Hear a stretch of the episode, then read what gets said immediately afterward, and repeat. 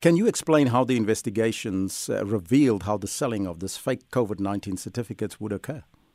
How it worked is that the individual, if you wanted to travel to to another country, be it Malawi or overseas, you then approach the guy who is based at Parkhurst Clinic.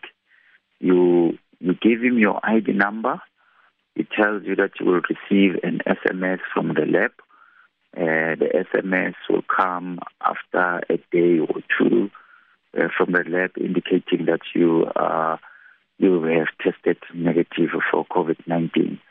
And then immediately on that day, he will give you a certificate from the laboratory which states that you have tested uh, negative for COVID 19. And then you pay him 500 Rand and off you go. I mean, uh, imagine how many people, say for instance, if a person is uh, positive, they don't even conduct the test because mm. there's not you, you don't conduct the actual test. There are no blood samples.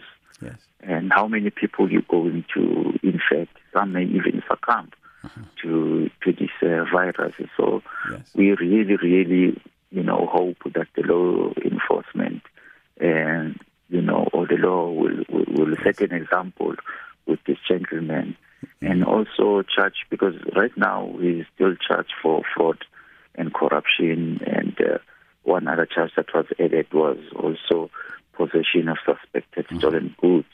And we, we, also found, they've confirmed the police that they found uh, abortion pills when, when he was arrested. So he was also allegedly selling abortion pills. Mm-hmm. Really think that, that this guy, you know, doesn't does not belong to our society. Yes. We hope that he will be charged under the Disaster Management Act so that we set an example. I mean, yesterday we've had um, two anonymous uh, um, people who contacted us and said, we know of such people as well in, in our communities. Mm. Can you also assist in getting rid of them? Did this health worker operate on his own or was he part of a syndicate, you think? It is, it is part of a syndicate because remember he works at, at a clinic. Now, this information is sent to, to a lab.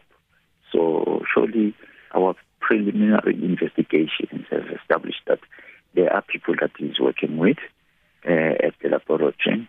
So what we're going to do today, because it was a weekend, uh, our we, we, we, were informed of his shenanigans last week. Uh-huh. So during that period, we couldn't go into the system. We did not want to to, to, to make them aware of what we're doing. We just bought the certificate Must, and he was arrested at yeah. the weekend. So since it's a Monday, what we need to do as investigators, we're going to go into the system of the lab and then see how many certificates this gentleman has issued. And of those that he has issued, do they are they accompanied by uh, blood samples because uh, yes. there must be blood samples mm-hmm. and then for how long he has been operating oh. and then we'll also start contacting the people that he that is, he has issued certificates to yes. All right. this is thorough investigation because mm-hmm. um, you know for, for, for corruption there must be corrupt and a corruptee